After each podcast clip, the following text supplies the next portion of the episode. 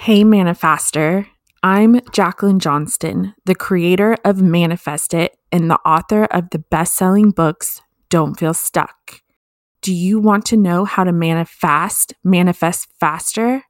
Join us because we're about to tell you just how we like to do it.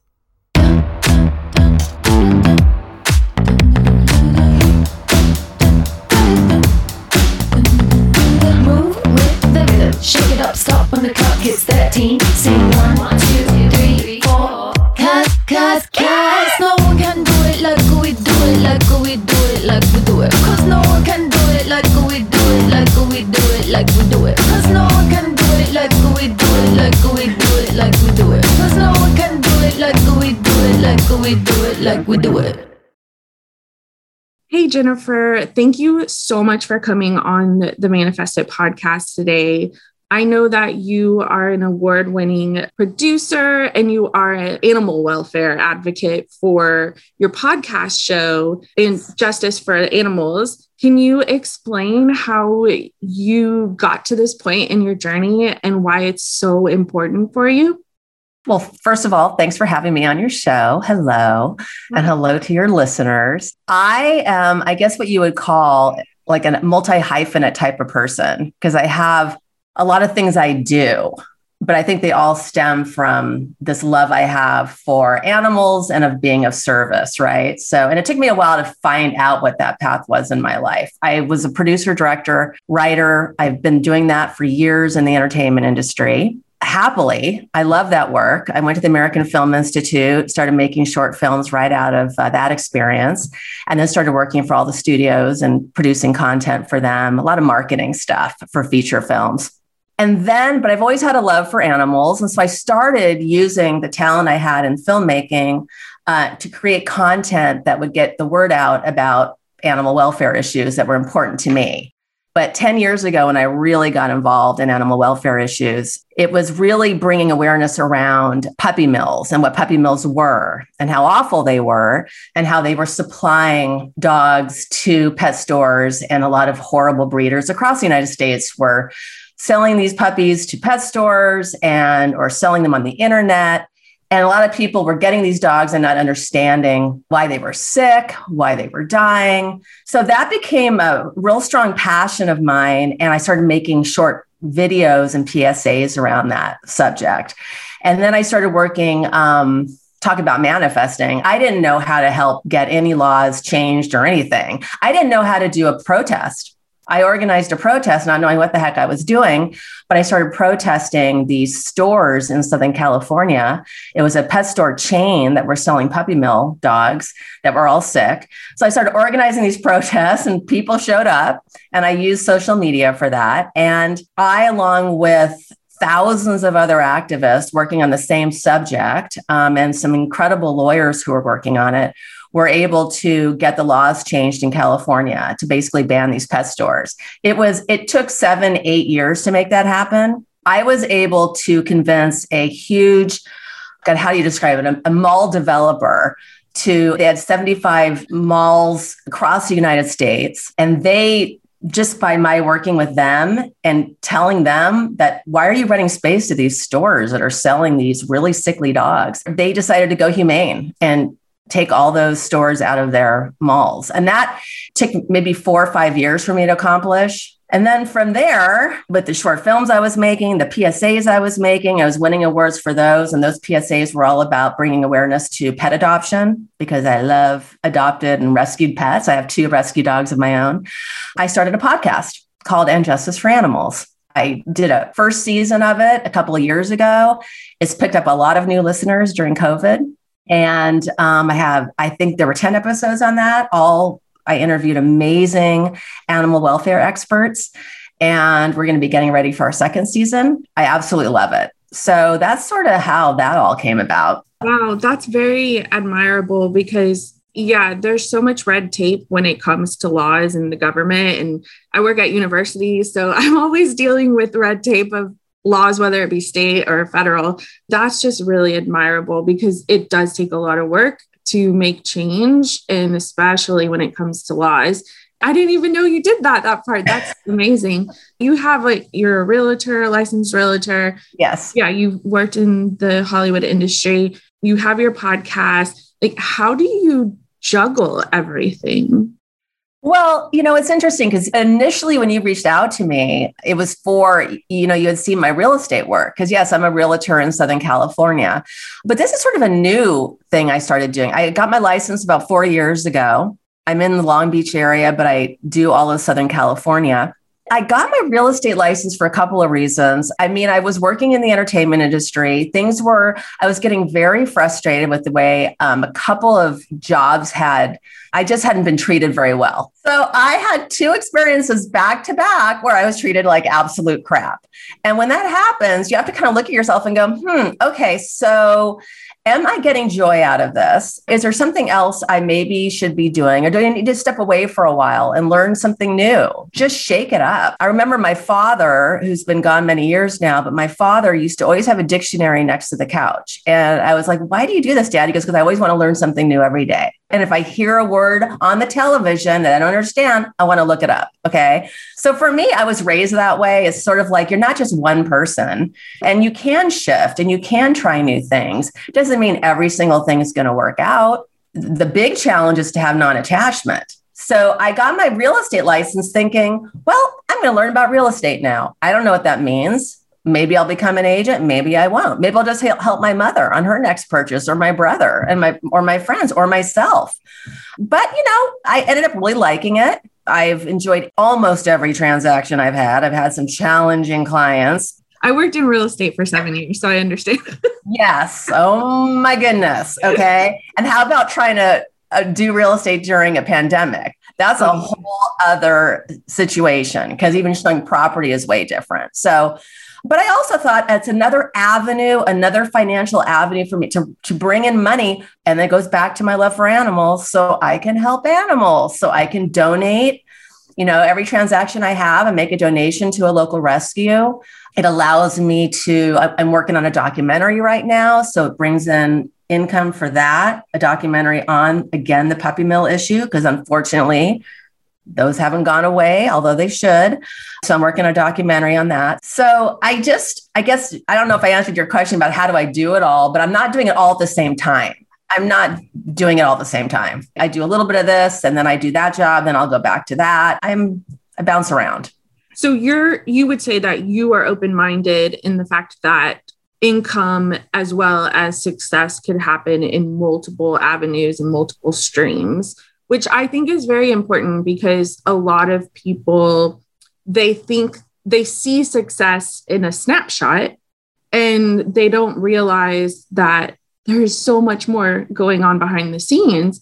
A lot of people do a lot of different things and they may not talk about all those things. They may focus more in one area, but it doesn't mean that you yourself, if you want to succeed in something, that you have to put all of your time and energy into that specific area. For sure. And then the question is, what is success to you?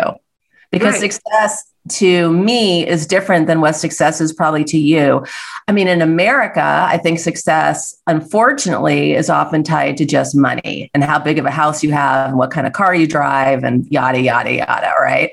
Um, that's not success to me. I, I'm, that might have been success to me in my 30s but um, I'm not in my 30s anymore. I'll say it, I'm in my 50s right now. So I've learned that some of our um, the most miserable people on the planet are wealthy and if you think about success oh yeah they've got that fancy car they've got the the fancy clothes but they are miserable and I know some of those people in my life. They're and they're constantly trying to change their looks as well. The plastic surgery, the all the stuff that people do to themselves is like, wait a minute, why are you doing that? I think that because of the younger generations, you know, yeah. they look at at social media and see a bunch of influencers and see the entertainment industry workers and yeah, there's a lot of plastic surgery and there's a lot of oh look i'm carrying this brand you know in my photo or i'm right. wearing this brand on tv and i come my my grandfather he helped pioneer the personal pc with ibm so wow. he was he was super successful and he has a lot of money but mm he has his head on straight. Like he understands right. that like family and friendships are the most important things in life and not materialism. Mm-hmm. And so we were raised to not only be ambitious and go after what we want in our lives and find our own version of success, mm-hmm. but to also stay grounded because Americans tend to think that success equates to money. And then you look outside of America and you see Europe and a lot of Europeans, they love to travel and they love to be with their families and they want the freedom of time. Yeah. I really feel like, in terms of why I started Manifest It, I started the brand Manifest It because I wanted people to understand that they could manifest anything and everything they want in life. Uh, while on that journey of manifesting, we're because we're allowed to have multiple avenues of purpose work and income you know it's okay to change and evolve over time and decide well i used to be into this but i'm not anymore. And that's okay. Just because somebody on tv or somebody on social media is wearing something or looks a certain way or even thinks a certain way doesn't mean that you also have to think that way look that way or behave that way. Oh my God, that would be so sad if everyone thought they had to look like everyone else. That's tragic. That's not what we're supposed to be doing. We're all supposed to be individuals. And what is it? I mean, the, the one constant, there's a couple of constants, but change is inevitable. Change is happening all the time. The physicists that I work with, they, yeah. that's what they study constant change, right? With the particles of the universe but some of them are so not into change. They hate it. and I'm like, you study physics for a living. Like, you're a researcher. Like, you prove things in the universe. You don't like change? Wow. Well, that's why they chose the career they're in. Because, I mean, when they say some of the nuttiest people on the planet are psychologists, no disrespect to my psychologist friends. Right. Psychologists have psychologists because we're all human. or how about the doctors who look like crap? I mean, that's gonna be my favorite word now on your podcast because I know I can say it. Yeah. There's other words I'd be saying now, but how about going to a doctor who's all about your health and the guy or the gal looks terrible? I've had that where I go in the room, I just go, seriously? So you became you're a doctor and you're not taking care of yourself? Okay, all right no judgment but it is it's an interesting thing. Why do we choose our careers? Why do we choose our path? It's all about choice. My work with animal welfare i didn't have to do it. We have the choice but also there's a lot of things that fall into place that, that sort of guide you and tell you hey pay attention here. This is something that you should be doing because you're going to learn a lot from this. And you might even um, affect great change through this work you know but don't stay attached to the outcome. Do not. Because when you do and it doesn't turn out the way you hoped it would, then you get depressed and then you start getting down on yourself. And Lord knows I've done a lot of that in my life. And I try not to do that anymore. I try to be very unattached to outcome. Yeah, I've noticed because I manifested literally 99% of everything that I wanted within 10 months. Mm-hmm. And I did it because I wasn't attached to the outcome. I just thought, oh, this would be great if this happened. Okay, well, this also would be great if this happened. And it wasn't so much this or that, it was this and that. So mm-hmm. I hate that our our world and is becoming a side favored civilization because the universe it doesn't operate with sides. Its elemental particles are round and they bounce around everywhere all the mm-hmm. time.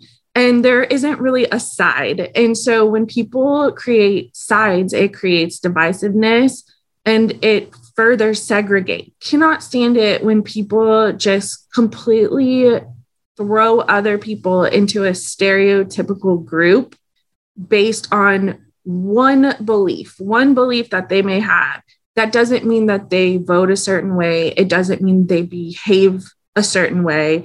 It's just like stereotypes and sides.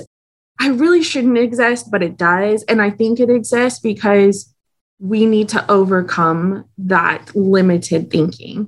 Mm-hmm. So when you want to manifest whatever it is, think about other things you want to manifest in your life because like you said, things may not work out like exactly how you envision it, but I know it works out much better. They rarely do. I can't think of many times in my life where things turned out the way I thought they would. And that, you know, sometimes it's been relationships that fell apart where I went into them and I was married. And, I, and two years later, I'm going through a divorce. I'm like, what in God's name is this? And did I manifest this? Well, I certainly manifested I guess the relationship and I was really excited to get married. And then, you know, two years later, it's sort of a disaster. But then 10 years after that, as all my friends know, I mean, one of the biggest catalysts in my life was that was going through a divorce. And that broke me to a point where I could have my heart opened even wider. You either shut down or you you have your heart broken op- open. And uh, there's a great book called Broken Open. I think I think there's a great book on that, and it's all about that how crisis and whatever you're going through, if you allow it, will help break your heart open wider. But just going through that experience is probably the number one reason I'm doing animal welfare work, which is just bizarre. Like, who would have thought? And it's because that relationship, I didn't have a pet. My ex didn't want us to have animals. I was not living in my authenticity at all. I was letting him kind of dictate. And then, so when that marriage was over, I had a really strong calling to adopt a pet. And I did. And then I adopted an amazing cattle dog. And from there, I got really in tune with what other animals were going through. I got very educated on animal rescue and these pet stores and puppy mills and all. And I was just like, holy crap, I would not be here had it not been for that relationship falling apart. And I like the person I am better now because I'm living authentically than I was then. Was were things easier then for that short amount of time? Sure. Big house, money, fancy car, you name it it all looked great. Yeah, on the surface, it looks great. But when you peel back the layers. Yes, indeed. Yeah, so, you know, I, I know we were talking before the recording and we both said we're empaths. It's so funny that I'm listening to you right now talking about how he didn't really like pets. Well, I don't think I've ever talked about this to my audience. Yeah, I've never really mentioned it. Well, I was in a relationship. I wanted a cat and he didn't want me to have a cat. We did not live together we were together for about two years and I got a cat because I wanted a cat. He was just like, I can't believe you did this. Like, you said we were going to talk about this first. And I was like, we did talk about it. And you kept saying you didn't want me to get a cat, but I really want a cat and I'm going to take care of this cat. It's my place, you know? And I realized, even though at the time I didn't know what narcissism was at mm. all, I had no clue. I was in my mid 20s. I was really naive. But I realized afterwards, uh, I did end up giving that cat away because I felt. Did you did? Yeah, I did. Yeah. I adopted the cat and then I brought it back to the mm-hmm. shelter. I went to the SPCA. And to this day, I think about that cat all the time and I feel yeah. so guilty because I loved that little cat. I only had it for like 24 hours and it was a little baby orange and white cat and I named him Shakespeare. And my boyfriend just like made me feel like the worst person because one, I didn't get approval from him. 2 uh-huh. you know, uh-huh. now our relationship's completely changed because you got a cat. And it's like, I was 24, 25 at the time, didn't really know how to love myself. I had horrible self esteem. And right yeah, so I ended up taking the cat back, and I, to this day, I still feel so guilty about it. And it was a young cat, so I know it got adopted by it. yeah, yeah, yeah, yeah. Those are the those are the things we go through in life that are so painful, and we and they stay with us forever, but they do shape us in mm-hmm. in ways that it's hard to explain because you know I have some of those too in my life where I'm like, wow, I completely compromised who I was for another person and it's really hard to admit that. But then you have to forgive yourself. I have found that if you don't forgive, I mean, you just have to because you did the best at the time. And you also, you know, it's interesting the empath thing because I had friends tell me I was an empath before I knew I was an, I didn't even know what that was. I just had friends. I had one very good friend, um, Pia, she said it to me during COVID. I thought I was before, but here I am just not really getting what that is. But she's an expert in mental health and psychology and all that. And she's like, you know, Jen, you're an empath. And I was like, okay. And she said, because her son is too. So, because I, an empath feel things so, so, so, so deeply. And it's so fascinating to me how empaths, we often allow, and this, I did a lot of study in all the time of COVID, we had a lot of time to dig into, get lost in YouTube videos. And I found a couple of experts on, you know, on being an empath and why we attract we do attract narcissists like and it sort of makes sense because they are attracted to what they're not, right? They don't have this deep connection with animals or other human beings or anything. My marriage, I was married to a narcissist. They're very charismatic. They're often, as you said, successful. And empaths, we don't really meet a person or fall in love and go, "Oh, this is really going to be an awful person." We don't see, we don't see that we, even we, the potential of that. We see it as, "Oh, they're really charismatic, and a lot of people like them," but we don't right. realize that they're all just like surfaced acquaintances, and they're yes. not like real friends of these people. They're just they're just nice people to the public. They're yes people. They're yeah. yes people. Yeah. yeah. Yeah. It's that whole, oh, wow, they're super successful in their career. Well, then they must be a good person because look at all of this, all these blessings that have come to them, right? Right. But, but we don't realize until we realize who we are and why we're attracted to narcissists is because we as empaths we look for the good in them and we realize that the, everything is so convoluted when it comes to the psych and it's not just mm-hmm. black and white and so when we see their manufactured image we think oh they're good people because look how many people like them and look how much fun they are and look at all of the success they've I mean obviously all these blessings have come to them. They love bomb us and then we feel like we're a princess or a queen or the most for that, for that short amount of period. And for all the people listening who are empaths they're all nodding their head right now. And any narcissists listening are going what are, they, what are those two women talking about I don't think I don't think any narcissists are listening to my podcast. you don't think you have a huge narcissist following? I don't think so because um I I mean the people that are famous and they are narcissistic, I, am very outspoken about them and I don't like them. And I if people ask my opinion, I'm like, nope, they're fake. You know, like I yeah, I, I really don't think I attract the same audience people. You know what I mean? So I don't think I have narcissists who listen to me. I don't think so. I could be wrong. But if you are listening and you're a narcissist, please reach out and let us know your thoughts on this, right? and leave the empaths alone. We don't need you narcissists chasing us down and marrying us for God's sake. Leave us alone. Yeah. And then after the love bombing phase, that becomes like the devaluation phase. And then that's when we as empaths, we start questioning ourselves. And and that was the phase I was in with the cat situation. Mm. Like, the relationship was like two years. And so I was in that phase where he already had me hook, line, sinker. Yeah. I trusted him and he knew it. And so it was slowly, slowly devaluation phase.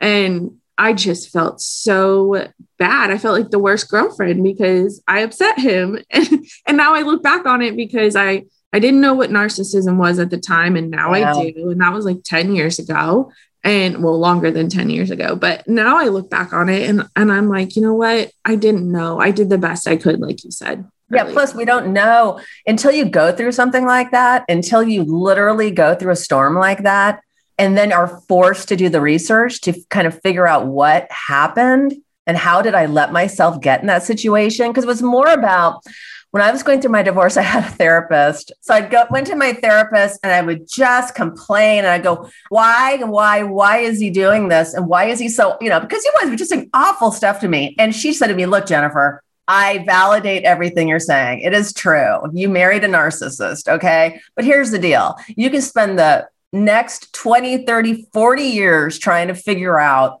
why he does what he does, and you'll never figure it out.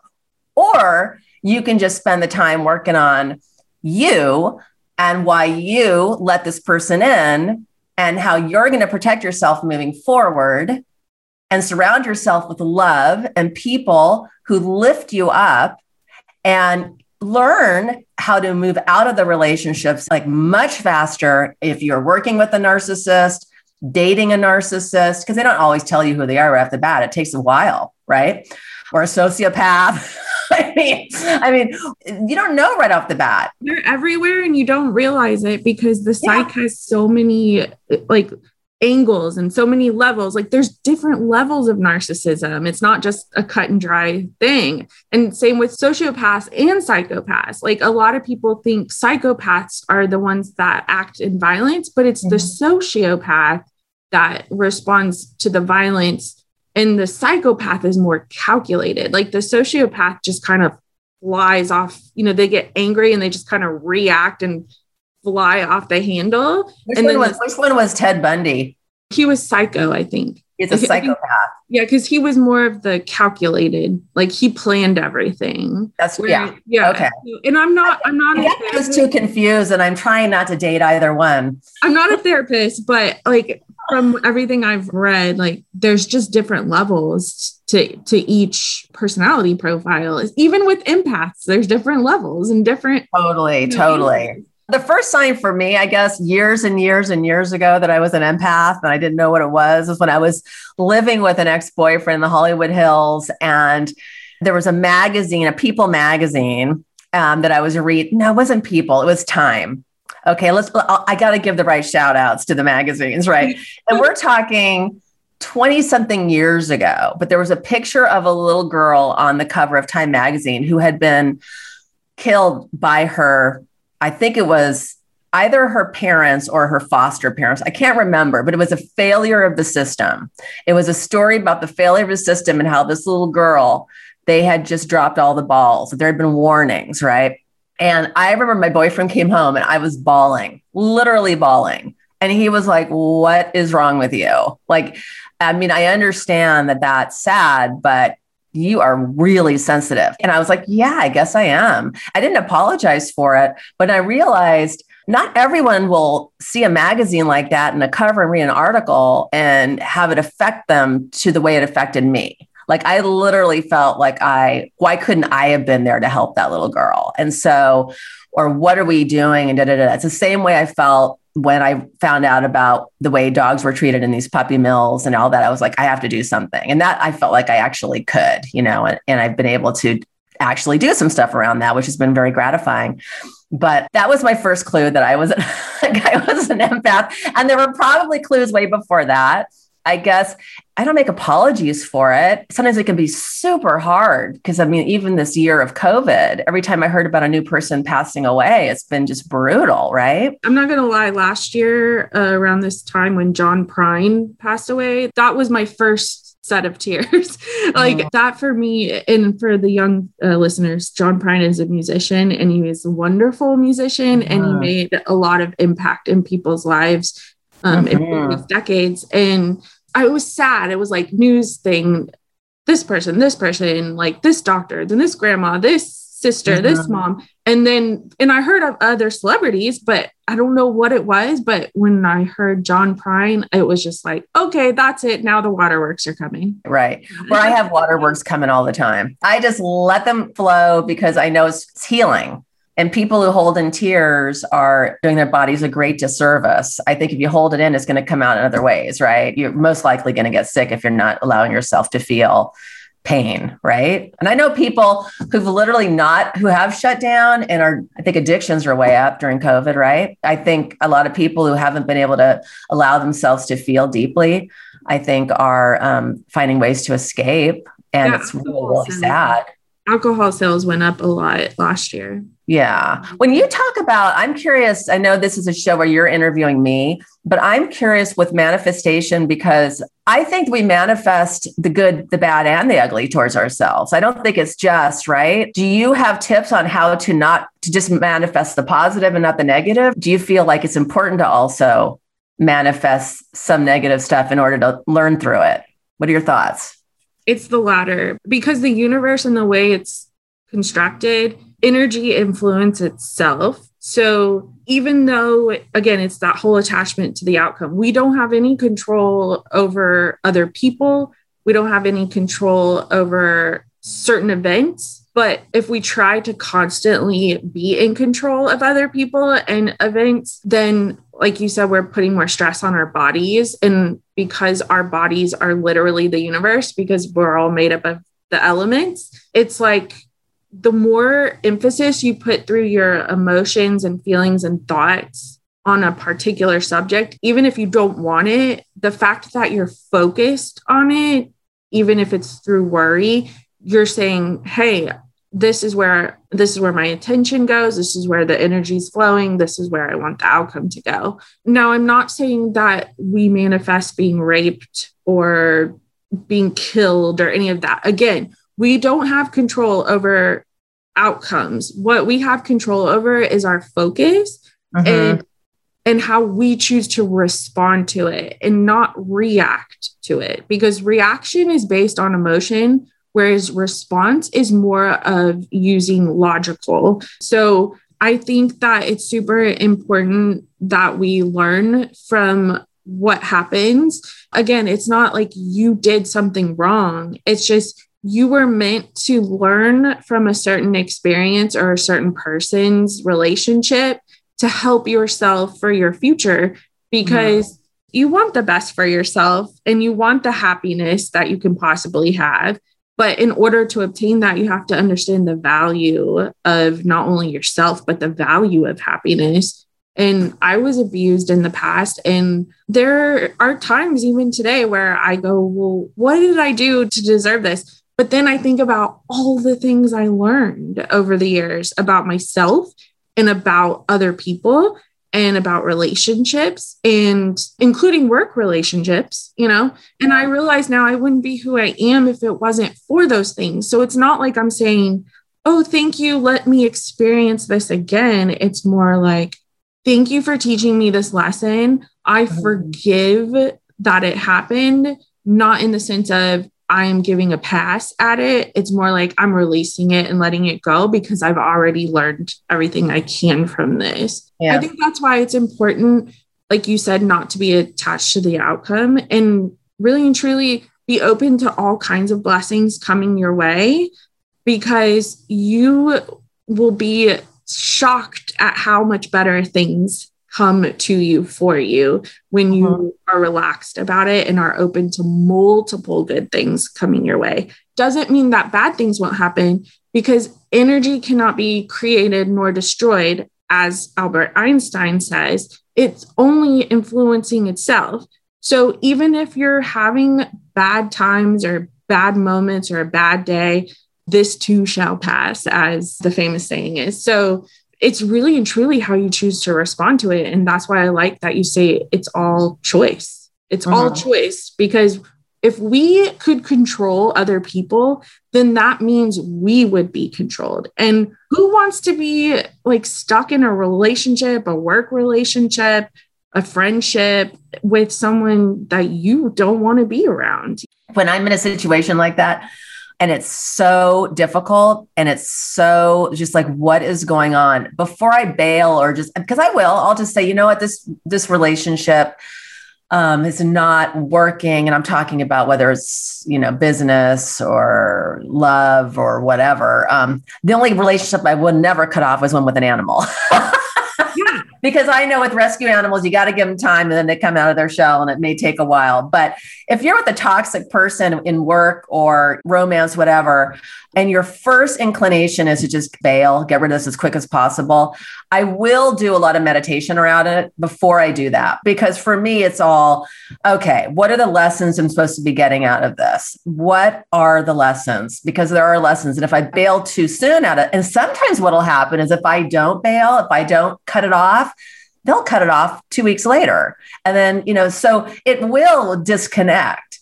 But I didn't just run because it became difficult. You never stay in something that is abusive, like a physically abusive situation to learn any lessons out of it. Okay. Like all the young girls listening to this podcast, you never stay in something like that.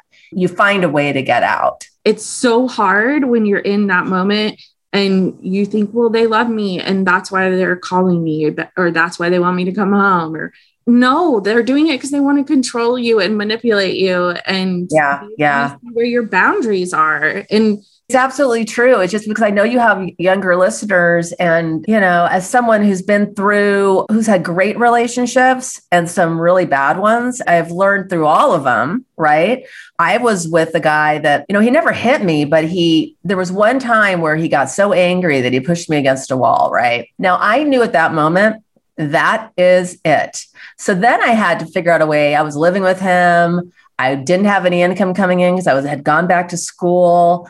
So I had to really put together a plan before I because I, I could just see it escalating. You know, once someone goes that far, it's just going to get worse. They're not going to, you know, unless they're in deep therapy or something. I knew he wasn't going to do that. So um, I had to concoct, concoct a plan. I had to reach out to friends. I had to find a place. I was sleeping on the floor and um, I had the support, you know, but I also just knew I had to. My life was more important and my dignity and my self esteem and all that. And by, and, you know, and I left that relationship and I'm not talking, that wasn't, uh, I've had two, I would say, in the many years I've been on this planet, I've really actually had just two really lousy ones. And then I've had some great love, loves in my life. So I feel blessed. I feel bad for young women who haven't had a good loving relationship experience yet and their first one is a bad one because they're not all that way. You know, since this is a show about manifesting, you know, and you said something earlier about it's not my fault I didn't bring this. That's absolutely true. I mean, it's not your fault if someone is mistreating you or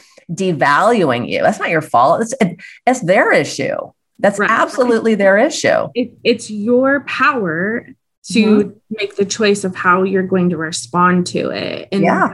yeah. That's where you can empower yourself by creating the boundaries that are necessary. Yeah. And, and being firm and consistent because you got to trust the process. Like, mm-hmm. I mean, if you can think about something that you thought at the time was really hard to get over, and now that you're over it and you're out of it, whatever it was, whether it's a work boss, you know, situation where they were mistreating you or a friendship or a relationship, love relationship, you know you got out of it because you're out of it and you're thinking back on it. And it comes with experience that you start to realize and reflect. But if you're in a situation right now where you think that you don't know if it's going to get better. You hope it gets better, whether it's a work situation or a love relationship or a friendship, but you just feel tired and drained and disheartened. What is your advice to these people? Because, you know, you've worked in an industry where it's tight throat cut industry. Oh yeah. In, in, in the real estate industry, which is yeah, a lot of it is image, just like Hollywood, and just mm-hmm. and then with the animal welfare work that you're doing, it's not all positive stuff that you're dealing with. So, how do you get from that place of feeling hopeless and helpless and mm-hmm. powerless to where you feel now, where you feel like you have power and you feel happier and you live a more positive life? Wow that's a that is one big question, and that is because I, you know, in all honesty, um, you're right. The animal welfare stuff does get really depressing because as soon as you know all the facts, it's like holy moly. And you know, and I and quite honestly, as much work as I do, there are people out there doing way more work than I am, and those are the people I'm interviewing on my podcast. You know, and Justice for Animals. Like I interview them because I want to learn from them. You know. How do I stay positive? What I meditate a lot. Okay. Meditation is a fabulous, fabulous medicine. Nature's medicine, I would say. You know, I meditate a minimum of 10 minutes a day. This basically saved me through COVID because I've been going through this alone with my two dogs. I don't, I'm not in a relationship now. I do my meditations. I walk in nature. I'm all every single day. I'm out. I'm either walking at the beach walking with my dogs. I try to stay in the present moment. That's a big challenge for me, but I study people like Deepak Chopra and Eckhart Tolle, uh, who talk about the present being all we really have. This is it. Today, we're not who we were a week ago. We're not who we were a month ago. We are who we are right now in this moment. And in this moment, I like who I am. I'm living authentically. I'm being honest. I have friendships that I put energy into. My advice to people is to always reach out. if you're feeling, you know, when I'm feeling scared, depressed, all the things we as humans all feel, I have my list of friends that I can call. It's not a big list, it's not a long list. I mean, my dad told me when I was a young kid, he said, Jennifer, you're going to find out when you get older that if you're you can count all your friends on one hand you'll be blessed. Not that that sounded ridiculous. I was like that sounds awful dad. I want to have like a thousand friends. And now in the world of social media we're all told we have to have millions of friends right? And millions of likes. But the real truth is that i have my i would say five friends that i can call and when i'm feeling that i need a boost i need a lift I need someone to remind me that I matter. I want everyone to have that. And if you if you feel now you're listening, I don't have any of those people in my life. You probably do. You just have to really, really sit down and like I've made a list of people that were in my life that are no longer in my life. You know, I was feeling depressed about that. I was like, oh my God, you know, why have some people left me? And I miss that friend. And then I then I sat down and made a list and I, I made a list of people who had been in my life and left and then people who were in my life now and how they came into my life. And i when i saw it all written down i was like wow am i blessed? Holy moly. That's why um, manifest it my whole thing is write it down because write it down. Yeah because Erykah Badu she has that famous quote where she's like if you want to see you know crap get real she says the s word but yes Apple and Spotify promised I was clean. But yeah, have you on my podcast. We'll talk about animal rescue, and you can say S all you want. But she says if you want to see S get real, write it down. And that's how it, I was It actually made me cry because I was feeling so lonely. I was feeling like I have nobody. I have nobody. I got into that just ridiculous mindset. I don't have a big family. You know, I don't have like a, all, you know, a huge family. I can, my friends are my family but I had had some friendships just go away, disappear. I couldn't figure out what was going on. And then I realized, holy moly, when those relationships left, not too long after, some phenomenal people came in. You made physical space. You yes. cleared out, you cleared out what was no longer serving. And, and whether it was you clearing out or they just, you know, it happens. It happens it all happens. throughout. Yeah. yeah thing with work situations. People think, oh my God, I got laid off or I got fired. Mm-hmm. I'm horrible worker. I'm a horrible human being. And it's like, no, this is giving you physical space for something much better to come. Yeah. Well, one of the things, like my my ex-husband, who uh, was uh, an, an, actor, he basically one of the only things something he said to me years ago that I'm grateful that he shared this with me, even though we went through hell, that relationship was basically hell. He did give me some nuggets. And as an actor, you know, because there were times where he was working all the time and times he had no work. And I never saw the guy, now he was a narcissist, but I was like, I never saw him um, worry about anything. I said, why don't you worry about it? And, and he was basically, well, you have to learn how to ride the waves. Now, you have to learn how to ride the waves in life. And at the time, I was like, hmm, interesting. I grew up at the beach. I was kind of a beach girl, and I never thought of life that way. And it is sort of true. So even you can get nuggets out of people that aren't going to be in your life, or and that's a perfect example. Like that is the one thing I remember that he said to me that actually really sunk in, and that you can't. If you're riding a wave, well, guess what? Eventually, that wave's going to land on the shore. It might it might you, you might flip over you might get your face in the sand you pull up you get back in the water you ride into the or the water could be still. Nothing could be going on and, and you start freaking out. So i that has been my life. I think that's the life of a lot of people where you have to trust the process have to understand that we're not always supposed to be going, going, going, going, succeeding, succeeding, succeeding, you know, making money, making money. But there's times I think of bears in hibernation. There's a time where like a lot of animals hibernate. They don't do anything. Yeah. They relax. It's funny that you say all that because uh, there's a saying that I I often give in my Facebook group and like my audience, my book readers. I say breakthroughs are a surge of a wave. Like you feel the tension of the wave pulling you back in the ocean. And right before there's that release, you feel it pull you back so much tension and then all of a sudden you surge forward And that's the breakthrough. You're mm-hmm. surging forward. And when that surge forward movement happens, you just, yeah, surfing, you're gliding, you're flowing. And mm-hmm. there is a, I don't know who said this quote. Um, I just saw it online and I thought it was very intriguing. Um, it says, when you stop struggling, you float. Mm. That's true. When you stop like struggling in the ocean, kicking around, kicking mm-hmm. around, like your body just floats. Mm-hmm. And so I loved that you mentioned the waves because mm-hmm. I always talk about that. Like the breakthrough comes right, and you feel so much tension and you just like, it's like gripping something so tight. And mm-hmm. then all of a sudden you're like, I give up, whatever. I don't even care what the outcome is anymore. I give up. And then it's like, bam, all these things that you wanted instantly start emerging into your physical realm because you let go of struggling and you let go of control and you let go of worrying about the outcome.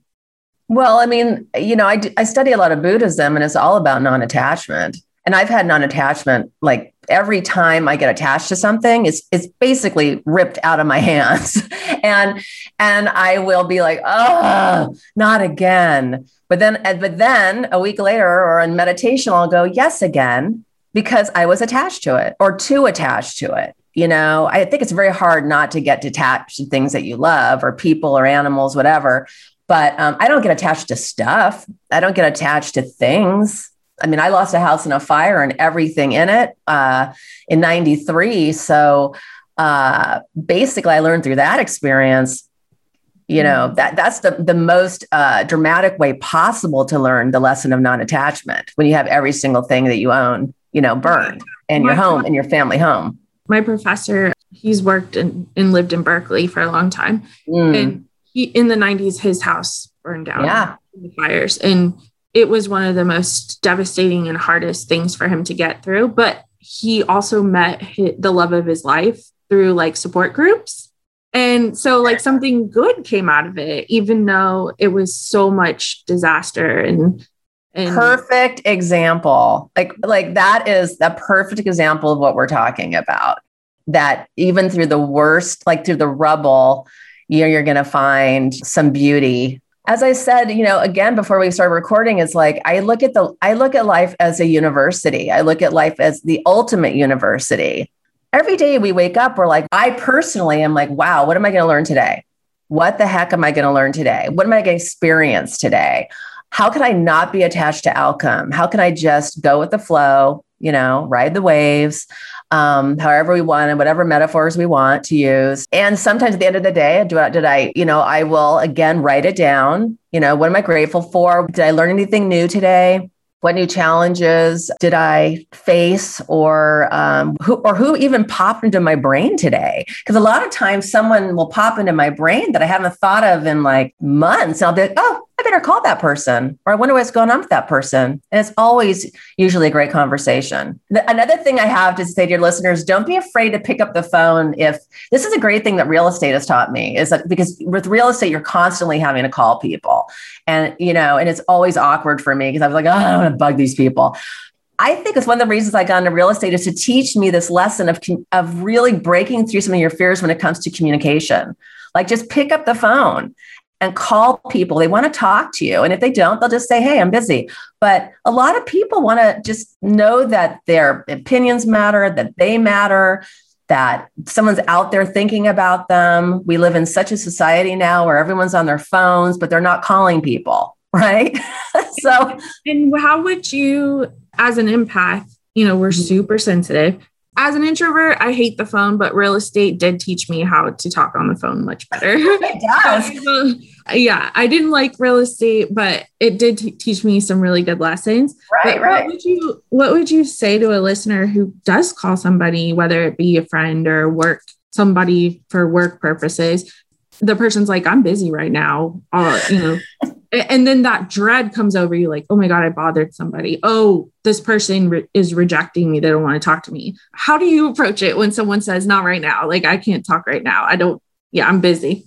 Yeah it's a constant you just have to practice it. You just have and then when it happens to you you have to take it in and just send that person out love. I know it's going to sound corny but um, most people don't want to be rude. Most people don't want to be hurtful. A lot of people are going through things that you don't even know what they're going through. And I would just say, you know, don't, I mean, as someone, you're right, as an empath, we take, we tend to take things personally or we get our feelings hurt. But I've really worked on that. And, and I look, I've got some years on you. So this is like something that I've worked on a lot in my life to realize it's not about me. I'm a good person you know i am a i come at it with good intentions. If you are coming at phone call with good intentions you just want to say hello to someone and check in with them and see what their needs are and how you can be of service and they're rude to you well then just hang up the phone send them some love and kind of move on and realize it's not you you know? Or i mean i had a situation happen the, uh, just last week where someone reached out to me they wanted to do a documentary to uh, on a situation animal welfare situations and they saw they reached out to me through my website my directing website. And i called this person and she was so rude to me on the phone because she didn't know who i was. And she thought i was just some random caller. And she was like what do you want? Who is this? Who is this? And I, and I was like um it's Jennifer Peterson. You reached out to me because I think you're looking for someone to help you with a documentary. And then there was this like long pause. Like she was like, I could tell on her side, she was mortified that she'd been rude to me. And she was like, like oh, it's oh. like that, remember that um, audition tape that I can't remember what that young actor's name was. Ugh, I'm I'm I'm old school, so I don't know all the young actors, but it was some young guy and he was doing an audition tape last year during COVID, and the director wasn't on mute on his side. So he was making comments about how this this young actor lived in a tiny box in California. He was like, and look, I mean, look at that. He just has like a TV right there, and he just in this tiny little box. Like, how the hell do people live like? And he had like a British accent. So I don't, I forget what the director's name is right now. But well, that director, whoever the director is, is mortif- was mortified. Mortified. He actually said that. Um, because the the young actor said um you're not on mute right now. And he's like but that's why i need this job because yes i am living in a tiny box. And if you give me this job that will help me to get out of this tiny box. And then the director said in his british accent oh my god i'm mortified. And it was like you should be because you're judging someone based on what their materialism is. And yeah so i can't even i, I bet you that girl kind of felt the same way when she, when she said yeah what do you want? And you're like i'm i'm here i'm the director i'm here to help you. Like with well, your first of all first of all shout out to that actor who while while the director was saying crappy stuff about it, it was a it was a male actor or female actor? It was a, a, young male actor in his early 20s i think. Oh yeah so shout out whoever that guy was and i'm gonna look it up is like literally shout out to him for being honest and calling that director out and saying um, excuse me uh, I mean, I love people who are bold enough to speak out. Sometimes when you speak out, you don't get the job, you don't get you don't get hired, but you certainly feel better about yourself that you actually spoke out. Yeah, and, and the young actor, he put that video on his um, Instagram. Oh. And, and all of these actors were were saying, "Good for you, good for you for speaking out." Did he get the job? No, of course not. But everyone was like, you know what? You didn't get the job because that act, that director is mortified and was embarrassed and didn't want to be around you and that's why you didn't get the job. No don't feel bad for not getting this job because he was just embarrassed and didn't wow. be around you. Wow. So yeah. So so back with, with, with my situation she as, as soon as i corrected her she she it was funny because i thought to myself wow i want to just hang up. But then i thought you know what? I'm not going to hang up I'm going to I'm going to send her out positive energy and love and I'm going to let her know who I am and then I'm going to help her because I know she's going to be embarrassed and we're going to have a conversation and it ended up being fine. It's never about you. It's not about you. It could have been anyone calling and it would have been the same response you're going to be around all kinds of people. And mm. when you get clear about what you're available for, and the best way for me to get clear about it is to write it down and say, you know, I am available for this, I'm available for that. And don't focus so much on what I don't want, then mm. it it gets clear to the and I'm throwing out that vibration of energy into the universe. And the universe, it responds in a boomerang effect. So it will reflect to me what I put out into it. Mm-hmm. So, and And so I know that there's the golden rule treat people how you want to be treated. And yes, I do believe in karma and the golden rule and all that. But like you said, it's a learning process to understand the signs and the flags earlier on so that way you don't end up getting hurt the same over and over again whether it's through work or a relationship or a friendship and you'll and you'll get those red and those flags will be waving. And then they start they really start waving like really fast. And if you ignore them you know you're just gonna you're just gonna learn the hard way. I'm much faster now at seeing the red flags. I'm much faster at being okay, able to let go of relationships where those flags are waving. But it took me you know it took me some heartache and it took me losing some jobs i loved. It took me losing some relationships um, to get to the place i'm at now. So i just tell everyone to be patient and really um, take this journey you're on, this this incredible journey of life as as school, and we're here to learn stuff. Your career and all the hats you wear, yeah, it's so important that people know that just because you see somebody being super successful, mm-hmm. and it doesn't mean that they just woke up one day and said, "Oh." I'm going to be an actress, or oh, I'm going to be an author, or I'm going to be a scientist or I'm going to be whatever it is, a doctor, a nurse. It's not that you just wake up and you're already there at where you want to be. Don't do something in order to be, quote, famous. Do something because you have passion in what you're doing. And then the money will flow to you much easier that way. Yeah. At least that's yeah. what I've learned. It's all about the feeling good of what you're doing for your purpose work.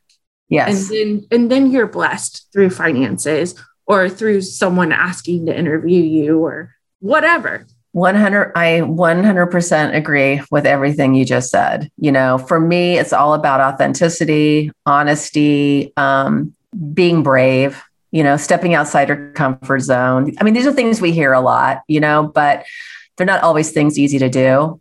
I do think sometimes, you know, how do I want to be remembered? You know, how do I want, what kind of impact do I want to have? And I think at this point, if you were to ask my friends, they would just say, you know, Jennifer does a lot for it. It would always go back to like animals and what I'm doing, even though, you know, I, I do producing and directing and writing, and I'm I'm successful at that. You know, the real estate has is is lots of fun, and I'm helping lots of people get into homes.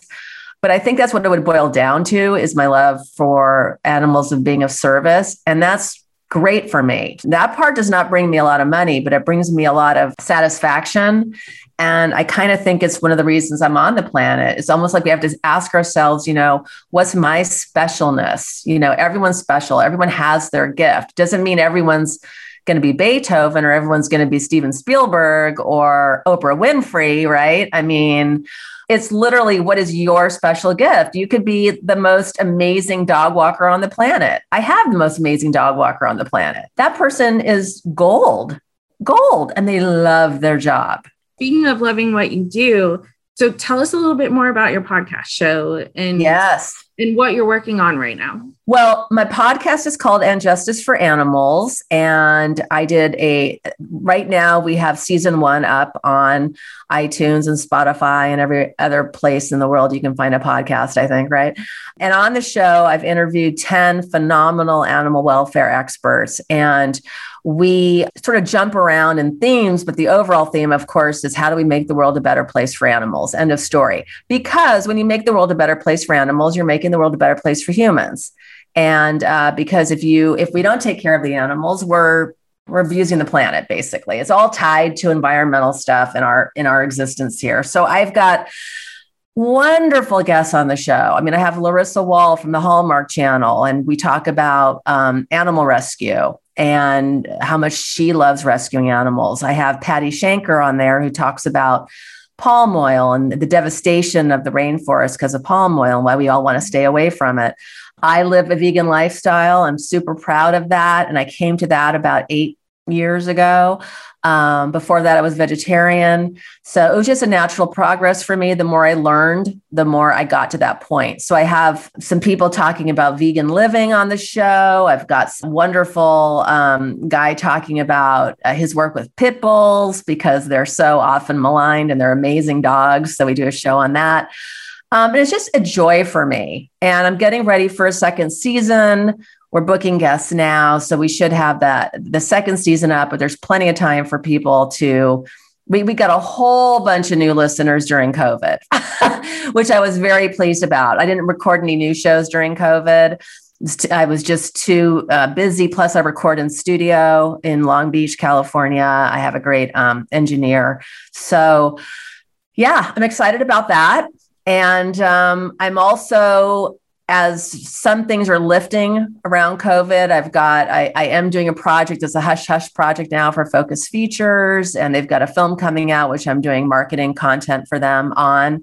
So I'm writing a bunch of stuff right now, um, short scripts and uh, marketing scripts and that good stuff. So I'm busy and I'm showing property to, to people. So basically, I am wearing a lot of hats, but you know, I enjoy it. I'm not a I'm not a one job kind of gal. I never have been.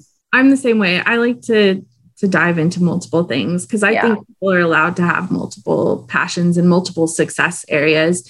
And I love your videos on Instagram. I was so drawn to you because I could tell you are a good person and that you have a lot of care and I would like our listeners to know why it's so important to rescue animals and adopt rather than buy animals. Because to me, I think that's the biggest misconception when people say, Look at my new French bulldog, you know, and I'm like, did you rescue it? like, I, I, yeah, I'm afraid to ask. I get so emotional about this that sometimes yeah. Oh, I mean, to me, it's pretty simple. We are, this country, the United States, we're killing over 6 million healthy, beautiful, loving animals in our shelters every year because of pet overpopulation.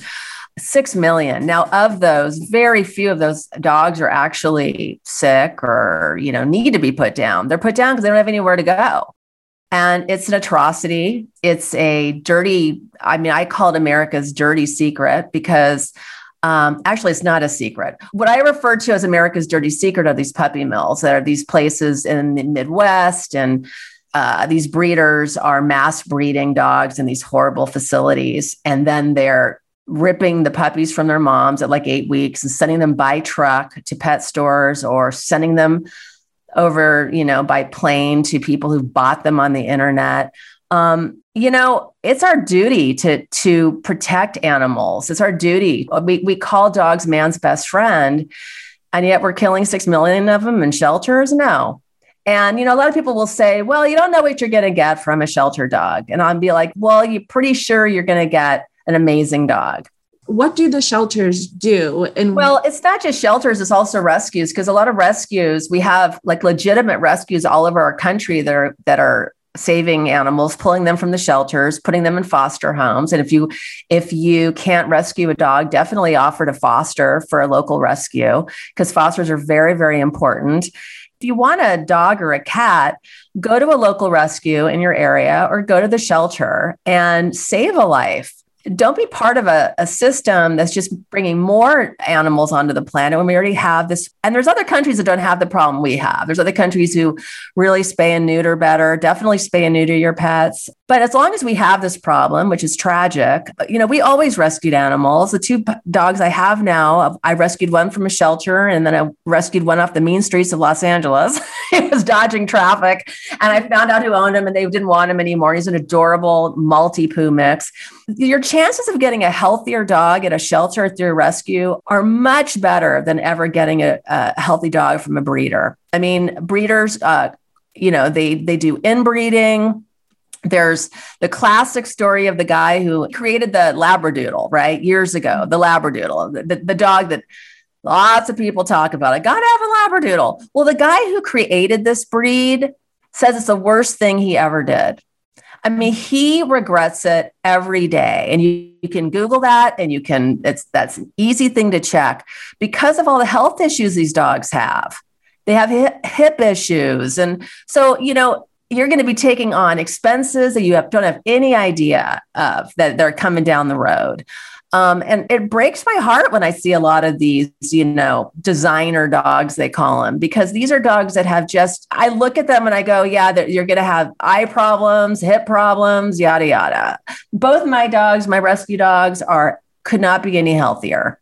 And my Frida, my cattle dog, I've had for 11 years. And, you know, every day I feel blessed to have them in my lives. And there's that classic saying of a rescue dog will never forget that you saved their life. It's really true. Or a rescue cat, I'm sorry, or any rescue animal. I mean, I've got a friend around the corner who rescued a pig. Then this pig is the cutest thing. Olive Garden the pig. You can check her out on Instagram. She's adorable.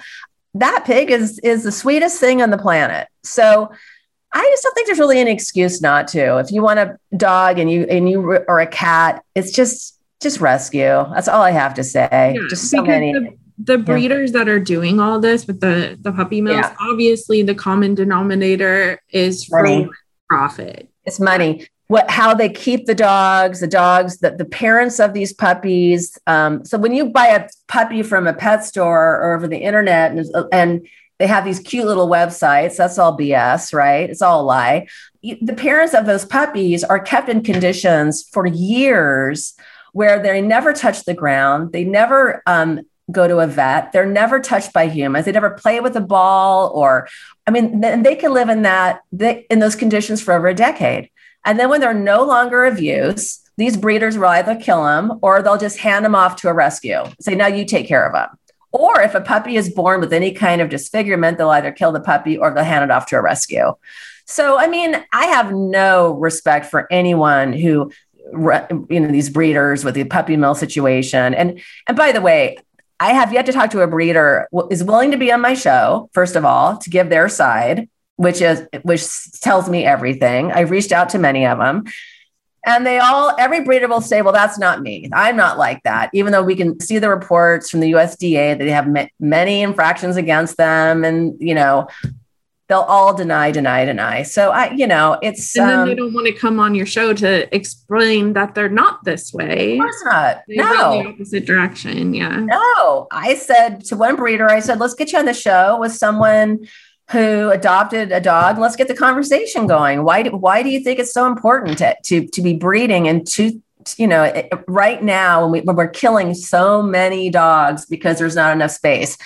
We could find homes for every rescue dog. We could empty the shelters. People just need to open up their ho- their hearts and homes and and don't rescue a dog just to rescue. Know that that is a family member. And if you do want a dog or a cat, please do rescue and that was one another positive thing that came out of the whole pandemic situation was there were people that said you know what now's a great time to to invite a new family member into our home and here in dallas they they had a, a push on one of the local news stations to empty the shelters is what mm-hmm. it was called empty the shelters and and they did they did it all in and i think it was within 48 hours Every single animal, every single cat, every single dog was emptied out of the shelter. And this was last year.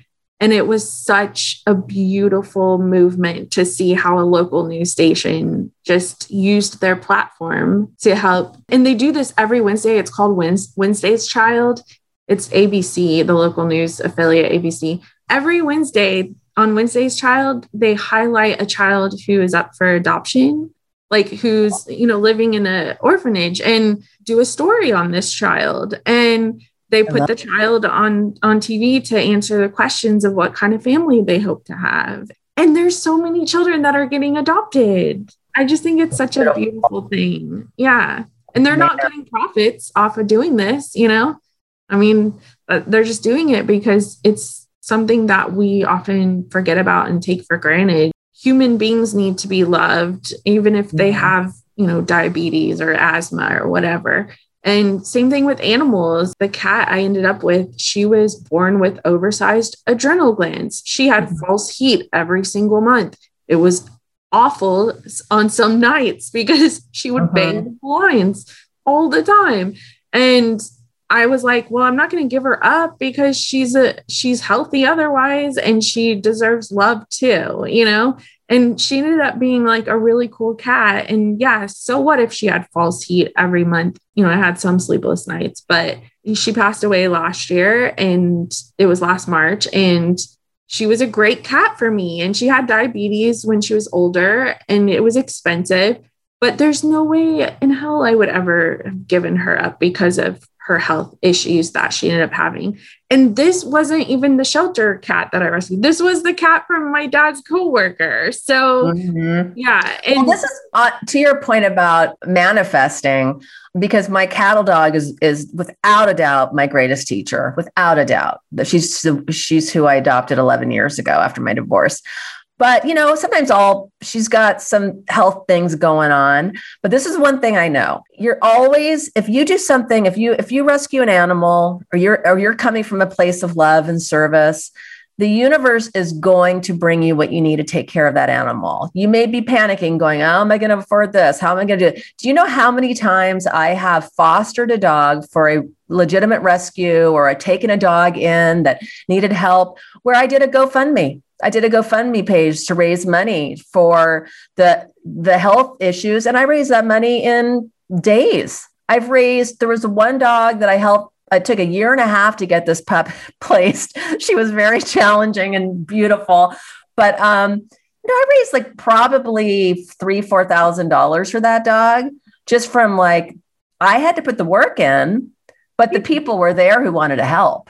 Yeah, that's a really good idea, actually. Um, I know someone who fosters animals and but that's how I got my dog is because she was at the grocery store in the parking lot. The dog runs up to her. She's like, Oh my gosh, you're a stray. You've been on the run for a while. And then she's like, Get in the car, you know, and then and then it was Christmas party time. That sounds familiar. Yeah. And we I go to the Christmas party and there's the dog just like laying there. And I'm like, You got a new dog or a new foster dog? And she's like, found this boy in the parking lot of the grocery store and he just ran up to me. And I just kept looking at the dog all night and I realized like how calm it was and how sweet.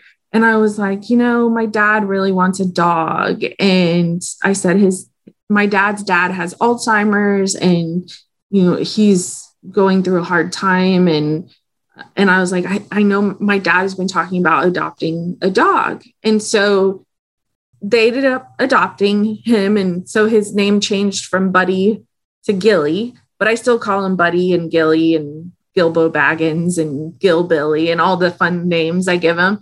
Yeah, so Gilly ended up being a great dog for my dad to help him deal with his dad and Alzheimer's. And so mm-hmm. my dad had this, this dog for it was about a little over a year. And then my dad unfortunately got brain cancer and passed away mm. suddenly. And so mm. then I took the dog. And so, like, even though this one wasn't really like a, a shelter dog or a, a, it was still rescued. He's a rescue dog. Oh, yeah. Like, this dog was house trained, it was leash trained, and it had been on the run for a while. This dog's a runner. It's a hunting dog. So it's a Brittany retriever. So it's a Brittany Spaniel golden retriever. But but yeah, it's like the universe has a way of placing you as the owner of an animal who needs love. Yeah. And there's always like some kind of touching story that goes with having this fam- new family member come into your life and how they help heal you through your hard times but also you're healing them because they, you know, my dog had heartworms at the time and like, you know, there's all these other things from being on the run. So um, well, I mean, my dog is a red heeler, okay, yeah. and I'm a redhead, and and and my friends do not um, mix words, and they go, "You guys were soulmates brought together." And just to sort of reiterate what we've said, you know, it's important to stay open to what the universe brings you, even though it may have, it may seem so bizarre to you. You may just go, why is this creature coming into my life? Or where is this person coming in my life? Or why is this job now being offered me? To just kind of go with it if it feels, um, if you're intrigued. I know that with Frida, my cattle dog, you know, I adopted her. She was full, she was full grown, probably a year, year and a half old, they guessed. Um, through that that relationship, think about it. I was going through a divorce, totally broken, alone, no money, no nothing, trying to figure out my life. All I know is I need to adopt a dog. That's the one message I'm getting from the universe. Basically, one of the reasons is because my ex wouldn't didn't want to have pets, and I was missing that that connection. So I said, okay, I can do it now. In this 10 year period, my life has been changed so much, and I attribute so much of it to her in this relationship. I mean, from me getting into animal welfare, from me fighting the puppy mill pet stores, from me making these award winning PSAs on pet adoption, for me producing one of being one of the producers of the Hallmark American Rescue Dog Show, which I've done three years in a row. We unfortunately couldn't do it this year because of COVID. Hopefully, we will be back, but that was a great show that Hallmark did. So much about my life where if you had seen me 13, 14 years ago, I wasn't doing animal welfare stuff. I loved animals, but I wasn't out there holding up signs and yeah. trying to get laws changed. This is all because I allowed myself and I was petrified, by the way. I was terrified. I can't take care of a dog. It's been forever. I don't have the money. How am I going to do this? She's too big. I wanted a little dog. I mean, all the blah, the stuff. She ended up being the perfect dog for me. I mean, getting my butt out of bed when I was so depressed. I didn't want to get up. Every time I look at her, I'm reminded of how powerful the universe is how powerful I am, that I have this relationship with her and that she's happy, you know, she's thriving at 13, right? I feel blessed, you know, and and I wouldn't have I wouldn't have her if I hadn't gone through that horrifying time in my life don't give up, people, no matter what horrible thing you're going through. And I'm telling you, uh, nothing in my, I've had cancer. I lost a house in a fire, and the divorce by far was the worst thing I've been through. And I got through that. And then I got the greatest mm-hmm. gift ever. No, it wasn't easy. I didn't have, but it felt right. And I'm not, I've never thought life, I've never been someone who thought life was ever supposed to be easy and that's one of the misconceptions about the law of attraction and manifestation is people think that it's like an on and off switch like you either get it or you don't and as soon as you get it you don't have to like have any hardships and i'm over here going no like you said the university of life and we're always always learning how to surrender no matter what we manifest because i got literally 99% of everything i ever wanted so fast I'm still to this day learning how to surrender and learning how to let go of the control. You just trusted that this animal was meant to be in your life. And yeah, there mm-hmm. was no doubt about it. There was no doubt about it. Like I had, to, I fought it for two days. And even my friends were like, What are you doing, Jennifer? I mean, like, what the heck? Go get her. And, and so, so I mean, literally, when you have people like even your friends just telling you, and you're just like, okay, I can't fight this anymore, you know, and and it was nothing. I think it was just the fear. It wasn't the fear of money as much as just the fear of, am I the best one for her? Like I always, you know, it was like I had, and then I had to say to myself, of course I'm the best one for her. And I have become the best one for her because I tell her every single day, I tell both my dogs every day that I am so grateful they came into my life I'm so grateful to have these two amazing teachers. These one, a very um, brilliant, smart cattle dog who you know, is always there to protect me, and then one goofy, dorky, Maltipoo mix who with a hilarious underbite who just keeps me laughing all the time because laughter is so important. We have to laugh. I mean, laughter is gets people through everything of just finding. So he, my little Maltipoo, just cracks me up. Now that is worth all the money I have to put into this dog because if he, I mean, like I don't think I've ever been in a relationship with a guy who made me laugh as much as this dog. So maybe he's out there. Maybe that guy's out there can make me laugh.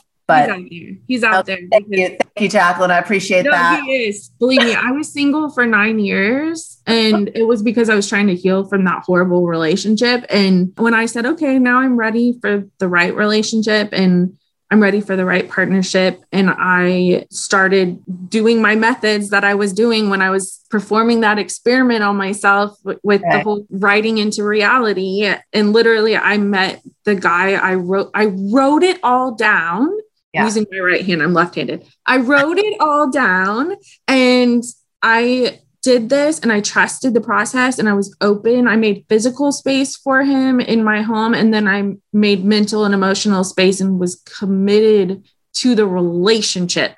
Now, when you give physical space in the home, does that mean they have to have half of the bed, or can you have two thirds of the bed and just give the guy one third? I'm wondering about that. Uh, we're not living together right now. He's still working as a chemist in his lab, and he's in Ohio, and I'm here in Texas. But I had decided before I met him that I wanted my own bedroom and I wanted him to have his own bedroom because I know, love it. We need our own space, but you know, still like be in a loving relationship. And yeah. so I just made physical space here, meaning like I made one half of the closet mine and one half of the closet bare for his stuff, you know? He comes here and we visit. And then, and same with the bathroom counter. I made one half of it my counter and I left one half space. Wow, you gave him a whole half of the counter? Did. I don't know if I'd be that. I don't know if I'd be that generous. I might give a third of the counter to someone. But I, I, don't have a big counter, so it had to. It, it was like one side of the sink and the other side. But I did all that stuff, and I was committed to the relationship. And I would write out everything that I was experiencing in my relationship as if it if it was really happening. And within ten months, it was like the exact profile of the person I was describing just like slipped right under my wing and I slipped right under his. And um, I didn't focus on physical stuff in my manifesting. Uh, see, that's my pro- that's my big mistake because I have a big picture of Keanu Reeves on my fridge and he hasn't walked in yet. So I think I think I'm too focused on the um, the exterior. Is that what you're saying, Jacqueline? I will tell you in my little experiment that I did, which I put it into my book, Don't Feel Stuck in Love. I literally put all of my manifesting methods in that book. I did not focus on physical because I thought if I focused on physical, then that's like limiting my mind. That's a, a limiting. And so I just talked about his ideal ideologies, his morals, his career, and what makes him passionate and what our relationship is like what we expected from each other and how our partnerships would play out. And I have to say, like, this happened three years ago, and COVID kind of put a, a, crimp in the whole like work thing and like traveling for a little bit. But yes, it did. It did. Yeah.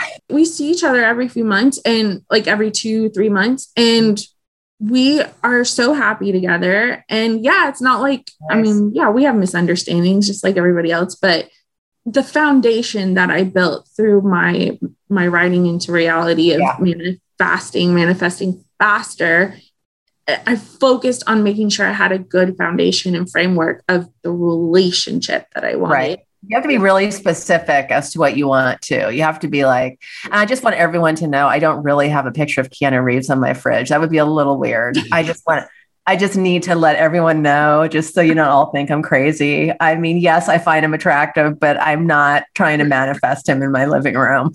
Yeah. And yet my girlfriends are all laughing, going, Yeah, you are, Jen. No, I am not. Okay.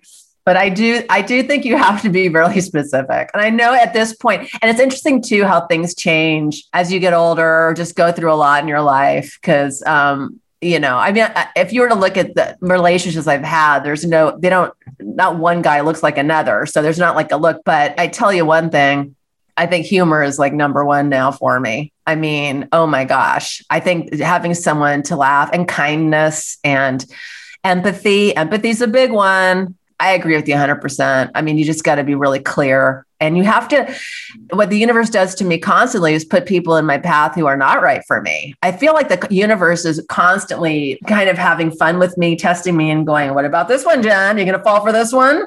And I'll be like, mm, No, I got it. I got the red flag in the first hour of us talking. So, you know, this is what you do. You get better at it you just get better as you get older and go through more relationships. And then, some people meet their soulmates when they're like friggin' 19 years old and they stay together forever and they have their own journey that they're doing. Right. And it, yeah, it doesn't mean that life's you know perfect and happy all the time just because they met them sooner in life no we no all, we all go through the the same relationship stuff yeah, you're refining, you're defining, and you're polishing what it is that you truly want. Because sometimes you think you know what you want, and then you get it, and then you realize you don't want it. So, right. yeah. So and, and like for me, like the universe sign for me during this process was I saw a commercial on TV for uh, an online site and it was like $20 for three months. And I thought, well, what do I have to lose? $20. Okay.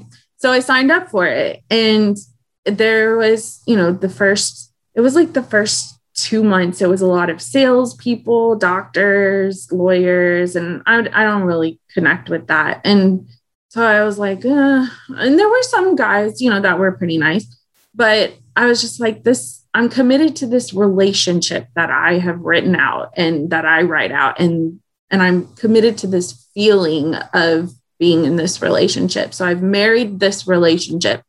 And so I was committed to it. And then like one day the profile pops into to my box and I was like, "Oh my gosh, a scientist researcher? What?" You know, and I was like, "Oh, he's cute. He had like dimples and green eyes." And I was like, oh dear. you know, I was like, I was like, oh, I want to pick this guy's brain. So I sent him a smile. He sent me one back, and then I messaged him, and then he messaged me, and I realized within, I want to say it was probably like three or four months, I realized, oh my gosh, he's exactly. I mean, he didn't have the British accent like I I was like, I want a guy from Europe, but he's American, but he loves Europe and he goes to Europe a lot for work. So, um, but yeah. Yeah, but you can role play. He can just put on a British accent whenever you want. You know, that's not a hard thing. That's not a hard thing to do, my dear. if you want to put, if you want him to speak British for you, just have him give me a call. I'll help you out.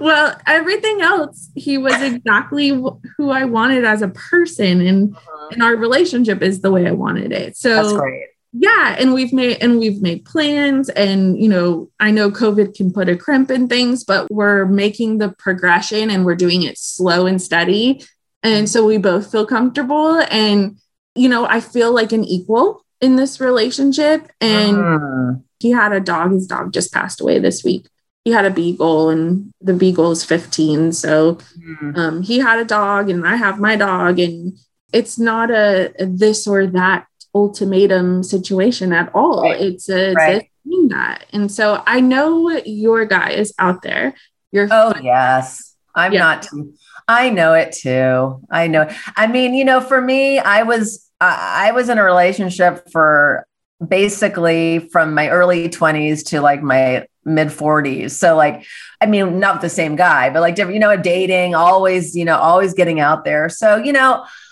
I like my alone time too. I like it, this time for creation. Um, a lot of people, a lot of my friends were worried that through COVID would I be okay, and I was like, I'm I'm okay.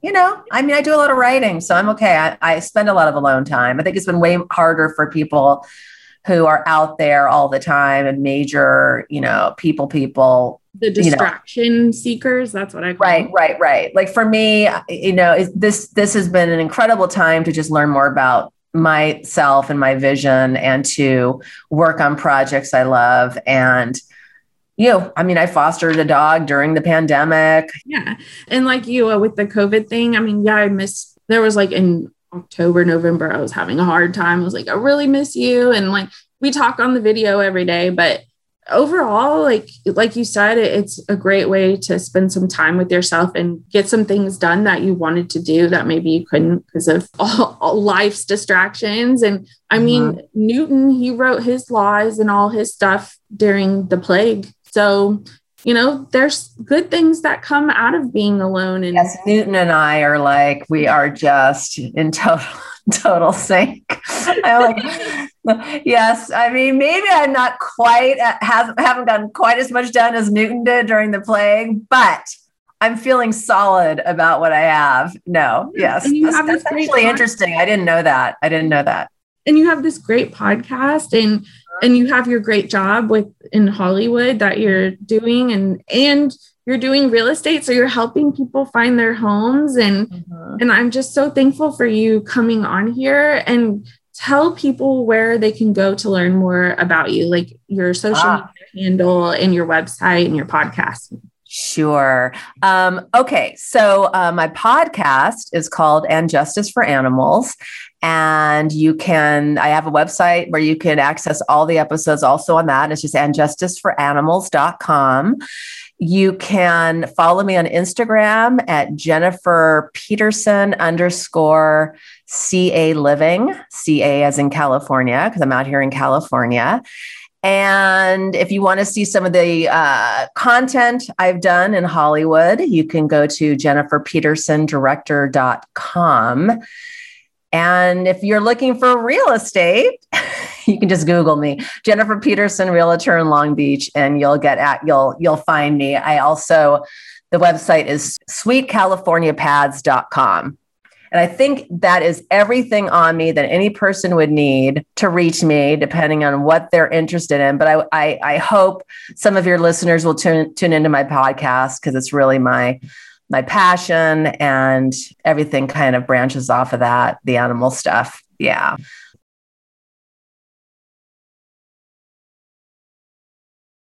So, are you ready to manifest even faster? go to your country's Amazon website and type in don't feel stuck. Seriously, your soul will thank you. See you next time, manifestors.